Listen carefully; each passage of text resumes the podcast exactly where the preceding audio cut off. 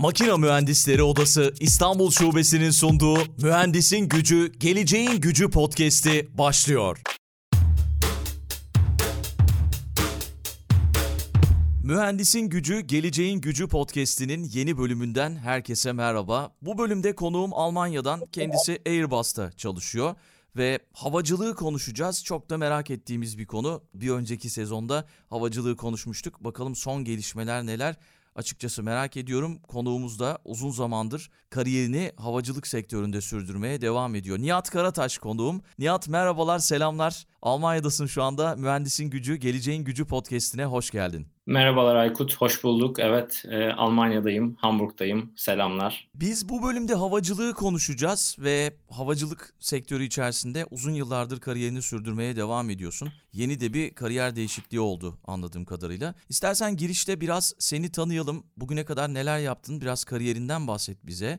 Genç mühendis adayları da bizi çok fazla dinliyorlar. Güzel bir kariyer yolculuğum var. Eminim ki ilham olacaktır. Biraz kariyerinle başlayalım sonra konumuza girelim diye düşünüyorum. Tamamdır tabii. Hızlıca anlatmaya çalışayım. Ben İstanbul Teknik Üniversitesi Uçak Mühendisliği mezunuyum. 2009 yılında mezun oldum. Mezun olduktan sonra İstanbul'da farklı şirketlerde 7-8 yıl kadar mühendislik dalında e, çalıştıktan sonra Türk Hava Yolları, Pegasus Hava Yolları şu anda Airbus'ta Performance and Improvement Manager olarak çalışıyorum. Kısaca böyle. Peki çok teşekkür ediyorum sana. Gerçekten etkileyici bir kariyer. Büyük bir deneyimim var havacılık sektöründe. Biraz istersen son 2 yıl içerisinde, son 3 yıl hatta korona başlamasıyla birlikte havacılık sektörü büyük bir sekteye uğradı. Ve sektörün durumu şu anda nasıl? Küresel ekonomik görünüm nasıl? Kafamızda canlanması açısından bize en iyi sen anlatırsın diye düşünüyorum. Kısaca özetlemeye çalışayım tabii elimden geldiğince. Havacılık e, çok büyük bir sektör. Yan dalları çok büyük. Başka birçok sektörü de etkiliyor. 2019 e, yılında koronadan önce havacılık tarihinin en parlak yılını geçirdi. Bu hem üretim e, hem de yolcu tecrübesi açısından. Bütün sektör maksimum sayıları, rakamları gördü. Fakat korona ile birlikte tabii havacılık bu zamana kadar görmediği kadar büyük bir kriz yaşadı. Sadece şöyle kısa bir örnek vereyim, küçük bir örnek. 11 Eylül olaylarını herkes hatırlar işte. 11 e, Eylül'den sonra havacılık e, çok büyük bir kriz yaşamıştı. O zaman dünyadaki uçak sayısının %10'u ground edilmişti. Biz ground edilme diyoruz. Yani yere indirilmişti talep olmadığı için. Korona ile birlikte e, Mart 2020 dünyadaki toplam uçakların %80 kadarı bir anda yere indi. Yani tarihin gördüğü en büyük krizin 8 katı büyüklüğünde hatta çok daha büyük. Çünkü filoda yani uçan uçak sayısı da o yıldan bu yıla kadar arttığını düşünürsek belki 10 katı büyüklüğünde e, bir havacılık krize maruz kaldı. Bir sürü e, tabii bu kriz ilk başta sektörü çok kötü etkiledi her açıdan. Bir anda her şey durdu kelimenin doğru manasıyla. Fakat daha sonra toparlama toparlamaya başladı ve bu sene artık 2022 itibariyle 2019 rakamlarının %85 %80-85 civarında yakalamış bulunuyoruz. Hatta 2023 yılında da tamamen toparlanacak gibi gözüküyor. Burada tabii havacılık nasıl etkilendi? Özellikle de sivil havacılık işte dar gövde ve geniş gövde yani kısa mesafe uçuşlar ve uzun mesafe okyanus aşırı uçuşlar çok etkilendi. Okyanus aşırı uçuşlar hala 2019 seviyelerini yakalamanın çok çok gerisinde. Yani onun düzelmesi biraz daha alabilir ama toparlanma daha çok kısa dar gövde, kısa süreli uçuşlarda diyelim çok daha çabuk oldu. E, çünkü korona sonrası insanlarda tabii bir talep artışı da hızlı bir şekilde oldu. E, durum şimdilik böyle ama hızlı toparlanma devam ediyor. Fakat bunun etkileri hem pozitif anlamda hem negatif anlamda olacak. Değişen bir havacılıkla karşı karşıyayız şu anda. Kesinlikle ama çıkartılan dersler var anladığım kadarıyla. Bir daha böyle bir kriz yaşanırsa çok çabuk reaksiyon alınabilecek diye düşünüyorum. Kesinlikle haklısın. Yani birçok ders çıkartıldı. Havacılık da bundan birçok ders çıkarttı. En büyük derslerden bir tanesi hatta söyleyebilirim. Yani artık çok daha ekonomik uçaklarla uçmak zorundayız. Yani bu kriz Almanya'da da şu anda olduğu gibi başka sebeplerle e, sebeplerden dolayı havacılığı da daha ekonomik, daha sustainable olmaya itti. Bu süreç zaten daha önceden başlamıştı fakat krizle birlikte çok daha fazla yani çok daha hızlandı ve takvim daha geriye çekildi. Anladım. Son dönem içerisinde özellikle dijital dönüşüm konusu çok fazla gündemde. Yani uzun yıllardır gündemde aslında ama işte yaşadığımız bu krizle birlikte birçok şirket dijitalleşmeye başladı ve dijitalleşme konusunda havacılığın önemli adımları var. Dijital dönüşüm nasıl yaşanıyor aslında? Biraz son dönemin popüler trend konularından işte blockchain var, dijitalleşen uçaklar var. İşte kabin içi yolcu uygulamaları böyle aklıma gelenler ilk bunları söylüyorum. Biraz havacılıktaki dijital dönüşümden bahsetsek. Senin gözlemlerin nasıl? Nasıl uygulamalar var? E, sen neler yapıyorsun bu arada? Ondan da biraz ayrıntılı bahsedersen çok çok sevinirim. Tamam, tabii. Eee, şöyle bahsedeyim, ben neler yapıyorum? Ben oradan gireyim, daha sonra da sorduğun soruya bağlayayım. Ben Airbus'ta Customer Line Transformation eee, konusunda çalışıyorum. Aslında uçak üretildikten sonra küçük bir operasyon yapılıyor Airbus, yani üretim tesisi içerisinde. Eee, ben de o üretim süreçlerindeki, üretim süreçlerinin daha iyileştirilmesi, hızlandırılması, yeni teknolojilere, yeni organizasyon yapılarına kavuşması için proje yöneticiliği aslında bir anlamda yapıyorum. Daha şirketin daha reaktif, daha proaktif bazı konularda bir şekilde günümüzü hatta geleceği yakalamasını daha fazla bu duruma e, adapte olmasını sağlamak için birçok birçok projede çalışıyorum. E, aslında bir şekilde e, şirketin transformasyonu için mesaimi harcıyorum diyebilirim. Şimdi dijitalleşme de tabii bunun en büyük en büyük adımlarından, e, ayaklarından bir tanesi. Havacılıkta dijitalleşme biraz daha diğer sektörlerden daha farklı. Daha farklı. E, ben tabii havacılıktan bahsederken burada daha çok sivil havacılıktan bahsediyorum. Sivil havacılıktaki en önemli konu her zaman güvenlik. Bu hiçbir zaman ikinci kenara atılmıyor ve her zaman listenin en başında. Şimdi durum böyle olunca diğer sektörlerde olduğu gibi birçok sektörde diyeyim, her sektör demeyeyim. Birçok sektörde olduğu gibi aklınıza ilk gelen şeyi hemen uygulayamıyorsunuz. İlk önce tüm güvenlik testlerinin saf, e, safhalarını geçmesi ve bunun %100 güvenli olduğunun otoritelere kanıtlanması lazım ki siz onu bir uçakta ya da bir uçuş herhangi bir uçuş riski olmayacak şekilde uygulayabilirsiniz. Arka planda birçok teknoloji uygulanmakta fakat dediğim gibi diğer sektörlere nazaran biraz daha geriden geliyor gibi takip edilebilir. Ama biz mesela uçak üretiminden bahsedeyim. Airbus'ta birçok yeni geleceğin teknolojisini kullanıyoruz, uyguluyoruz, deniyoruz. Bunun uçak yansımaları daha çok yolcuyu etkiliyor tabii ki. Yani yolcu tecrübesi olarak bakmak lazım e, günün sonunda.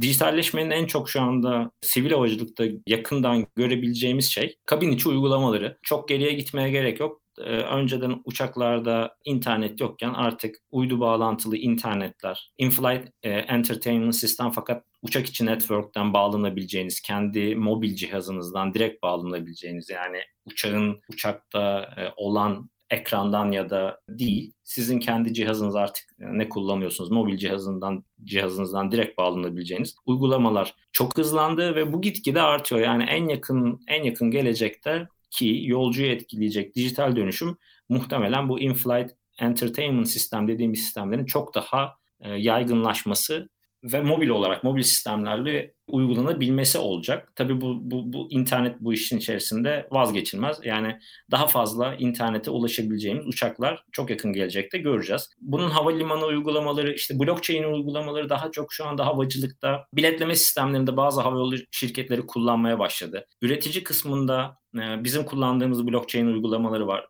Özellikle stok yönetiminde ama bunlar bunların pek de e, son yolcuya çok büyük yansımaları yok. Fakat yani biletleme dışında biletleme tabii ki blockchain'de bilet alma uygulamaları olacak. Bu ama biraz daha pazarlama tarafına giriyor diyelim. E, uçak teknolojileri özelinde ise değişiklikler şöyle fly by wire denilen teknoloji çok fazla kullanılıyor daha fazla kullanılmaya başlanacak. Uçak büyük uçak üreticileri Airbus, Boeing zaten Airbus kullanıyordu. Boeing de kullanmaya başladı. Daha fazla diğer modellerinde kullanmaya başlayacak. Onun dışında otonom sistemlere geçiş var. Onunla ilgili istersen az sonra yani biraz daha ayrıntılı konuşabiliriz. Havaalanı uygulamalarında tabii bu otonom self service uygulamalar işte kendi bagajını kendin bırak diğer taraftan al. Yani daha kişiden bağımsız e, sistemlere geçiliyor. Genel olarak değişiklikler, değişimler, dijital değişimler bu şekilde. Özel olarak ama merak ettiğim bir şey varsa biraz daha içerisine girebiliriz tabii ki.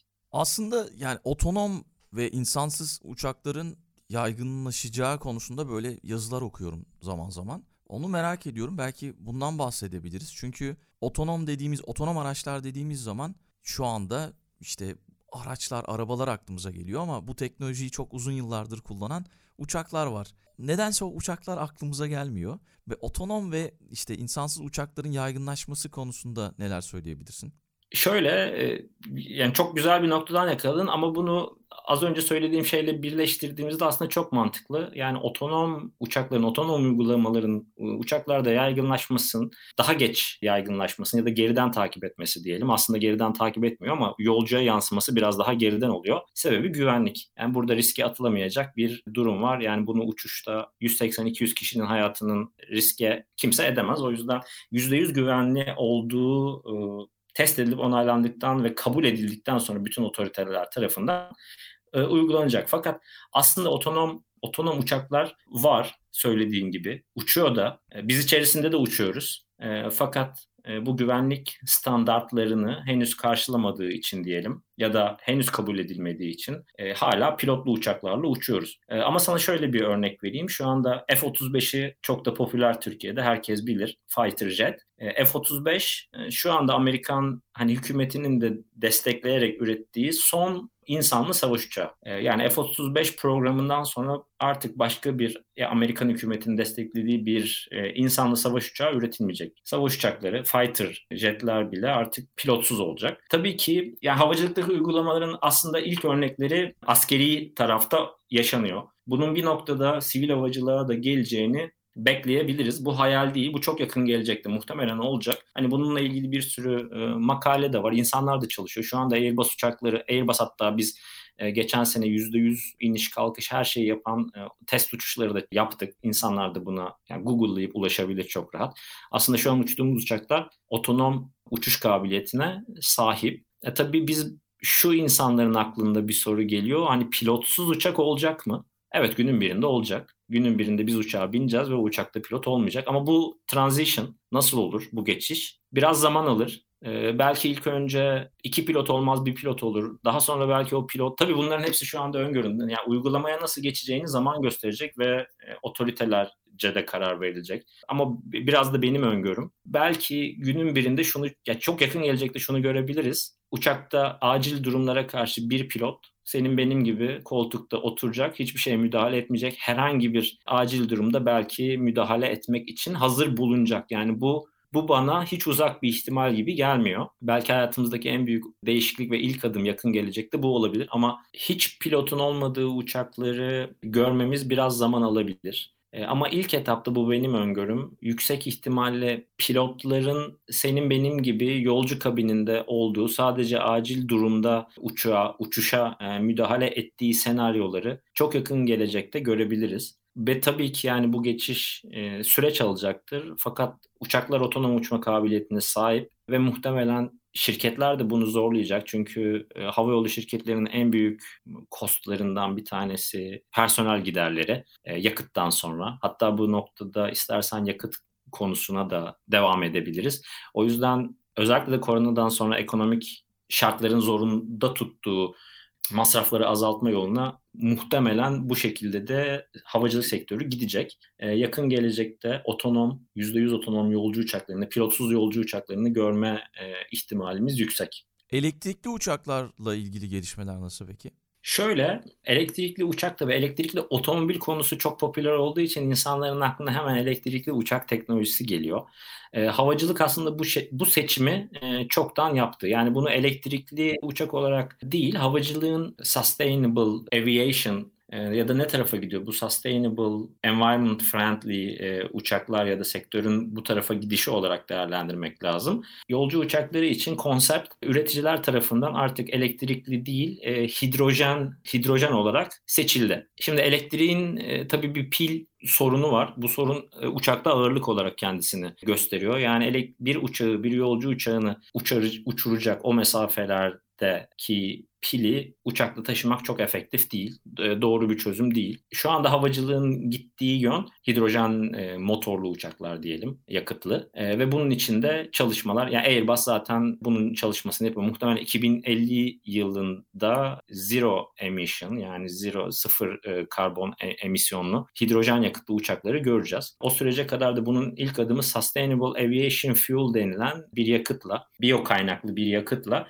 decarbonization aslında e, başladı, başlıyor. Şu anda bir engine e, Sustainable Aviation Fuel'la uçan uçaklar e, approve edildi, onaylandı otoriteler tarafından. Bunun iki ilk etapta 2035 yılı civarında iki motorun da Sustainable Aviation Fuel'la uçacak şekilde otoriteler tarafından onaylanıp servise verilme verilmesi bekleniyor. Hatta bu Sustainable Aviation Fuel yakıt üreticileri de üretmeye başladı. İlk etapta bunu göreceğiz. Karbon emisyonları çok azalacak ama muhtemelen dünyada elektrikli otomobillerin dışında yani havacılıkta uçaklar, hidrojenle uçan uçakları 2050'den itibaren göreceğiz. Uçaklarda yine motor olacak fakat bu motorlar yani şu anda gördüğümüz uçtuğumuz uçaklar uçaklarda olan motorlara benzer şekilde fakat bu motorlar hidrojen yakıtlı olacak. Bunun tabi bazı kolaylıkları, bazı zorlukları var. Yani mühendislik olarak, tasarım olarak e, hidrojeni saklamak, işte uçaktaki yanıcı olmasından kaynaklanan sorunlar. Ama bunlar tasarım sorunları. E, bu sorunlar giderilecektir. Fakat 2050 gibi elektrik değil, hidrojen e, yakıtlı uçaklarla uçmaya başlayacağız. Şu anda hedef o. Anladım. 2020 yılından itibaren ya daha doğrusu korona krizi geldiğinde %80 uçakların uçmadığını söyledin az önce ve bir durma noktasına gelmişti açıkçası endüstri ve bunun sonucunda da birçok çevresel örgüt mü diyelim, sivil toplum kuruluşu mu? Yani bunun çevreye iyi geldiğini söylediler. İşte iklim değişikliğiyle ilgili ülkelerin vermiş olduğu taahhütler var ve onun sonrasında da işte bu sürdürülebilirlik konusuyla ilgili gelişmeleri bize aktarır mısın diyecektim ki az önce hepsini aktardın. Çok çok önemli gelişmeler. Önümüzdeki yıllar içerisinde çevre açısından da büyük katkısı olacaktır diye düşünüyorum bu verdiğim bilgilerin ve bu gelişmelerin. Peki yavaş yavaş sona geldik. Biraz da şeyi merak ediyorum. Uzun zamandır yurt dışındasın. Yurt dışında mühendis olmak nasıl bir şey? Neler yaşıyorsun? Yaşadığın zorluklar, kolaylıklar, farklar. Belki biraz bundan bahsedebilirsin. Çünkü bizi dinleyen dinleyicilerimiz yurt dışında yaşayan mühendislerin yaşantısını da biraz merak ediyorlar. Yani yurt dışında ekspat olmak, Nasıl? Belki biraz bunlardan bahsedersin. Tabii seve seve. Yani ben yaklaşık 4 senedir yurt dışındayım. İlk başta bahsettiğim gibi. Yurt dışında mühendis olmak, Türkiye'de mühendis olmaktan bazı kolaylıkları var, bazı zorlukları var. Ya ben genel olarak memnunum. Daha stressiz. Türkiye'deki çalışma ortamı biraz daha stresli. İtiraf etmek lazım. Bunu herhalde herkes biliyordur. Biraz daha özel yaşamla çalışma yaşantısı biraz iç içe geçmiş durumda. Yani yurt dışında bu ayrım çok daha net. Bu size bu size tabii ki bir rahatlık veriyor. E, fakat şunu da söylemem lazım. Türkiye'deki mühendis arkadaşlara e, yurt dışındaki çalışma ortamı da gerçekten challenging. Yani hem challenging hem çok kalifiye insanlarla birlikte çalışıyorsunuz. Tatmin edici. Özellikle de e, birlikte çalıştığınız insanlar yani e, kualifikasyon gerçekten yüksek. E, o yüzden yurt dışında çalışmak isteyen Türk mühendislere kendilerini çok çok iyi geliştirmelerini, çok çok iyi eğitmelerini öneririm. Çünkü burada burada da kimse kimse boş değil. Gerçekten kalifiye insanlarla birlikte çalışıyorsunuz. Bunu hissediyorsunuz da. Bu tabii size sizi iten de bir şey. Ama bizim tabii hani genlerimizden gelen, ülkemizden gelen bazı avantajlarımız da var. E, ama herkesin kendisini çok geliştirmesi lazım. Yurt dışında çalışmak bence çok güzel. Bence her Türk mühendisin e, yurt dışı tecrübesi olması çok çok önemli. Bir gün yani kalır kalmaz ülkesine döner dönmez ama buradaki çalışma ortamını, çalışma sistemini görüp kendine katacağı birçok şey olacağını düşünüyorum. Umarım herkesin bir gün bir şansı olur. Kısa süreli bile olsa, birkaç sene bile olsa. Bu çünkü bizim çalışma ortamımızı da, bizim mühendis seviyemizi de kat kat geliştirecek en önemli e, şeylerden biri diye düşünüyorum. E, ben genel olarak memnunum ama. Peki çok teşekkür ediyorum. Biraz da şeyden bahsedelim, odalardan bahsedelim. Yurt dışında Avrupa'da odalara olan bakış açısı nasıl? Sen bir yere üye misin? Biz Makine Mühendisleri Odası İstanbul Şubesi Mühendisin Gücü Geleceğin Gücü podcast'ini gerçekleştiriyoruz. Ama yani yurt dışında tabii biraz daha farklı işliyor. Birçok konuğumuz da bahsetti. Sen neler yapıyorsun? Bu konuda attığın adımlar var mı acaba? Ee, şöyle ben üniversitedeyken İstanbul Teknik Üniversitesi Üniversitesi'ndeyken e, makine mühendisleri odasına e, üye olmuştum. Daha sonradan maalesef yani üyeliğimi aktif olarak devam ettirmedim. E, burada oda burada odalar çok daha aktif. Az önce söylediğim e, Türkiye'deki mühendislerin kendini geliştirmesi e, iyi olur, önemli derken biraz da bunu da kastediyordum. Ee, yani oda yapısı, odalara üyelik, odalardaki insanlarla networking, tanış, e, tanışma ya da fikir alışverişi çok çok önemli. Burada bunu daha iyi görüyoruz. Yani ben keşke daha önceden görseydim, bilseydim daha aktif olsaydım. E, o yüzden e, onun eksikliğini yaşıyorum ama ama bence Türkiye'de makine mühendisleri odası özellikle Türkiye'de çok aktif ve böyle bir fırsat varken yani yurt dışında çalışmak isteyen hani her mühendisin odada aktif bir rol alması ona çok şey katacaktır.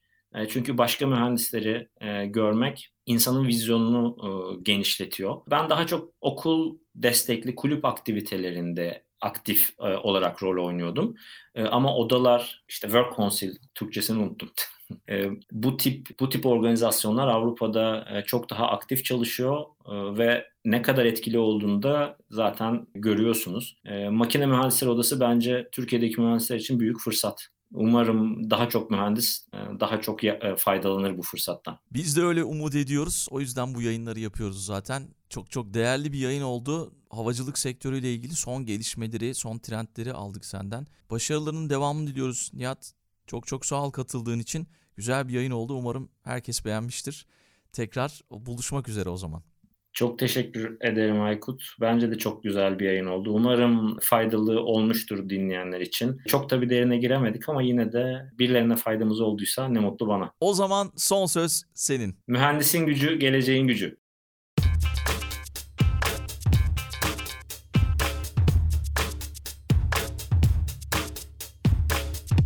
Makina Mühendisleri Odası İstanbul Şubesi'nin sunduğu Mühendisin Gücü, Geleceğin Gücü podcast'i sona erdi.